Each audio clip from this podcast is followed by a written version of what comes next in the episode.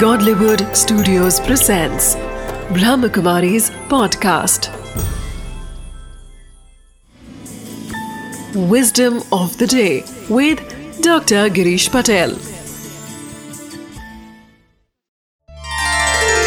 नमस्कार अधिकतर जब कुछ अच्छी घटनाएँ होती है खुशी के समाचार मिलते हैं और कुछ अच्छा होता है तो वह स्माइल के लिए एक कारण बन जाता है।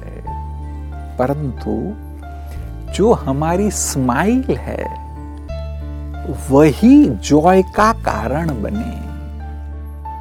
न कि परिस्थितियाँ। जब हम परिस्थितियों पर आधारित हो जाते हैं तो कभी परिस्थिति अच्छी भी होगी, कब बुरी भी होगी। परंतु स्माइल तो सदैव आपके कंट्रोल में है। किसी भी परिस्थिति में आप मुस्कुरा सकते हैं। और आप मुस्कुराएँगे तो आपको अगर खुशी का अनुभव होता है तो वह सदा के लिए संभव है। परिस्थितियाँ सदा के लिए संभव नहीं है। इसलिए विस्डम ऑफ़ द डे है कि स्माइल जो है, वह जॉय का आधार बन जाए, न कि जॉय वह स्माइल का आधार बने। Wisdom of the day.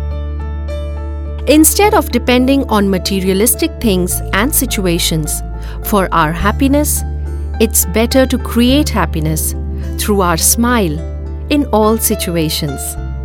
So let our smile create joy in our life and in the life of others.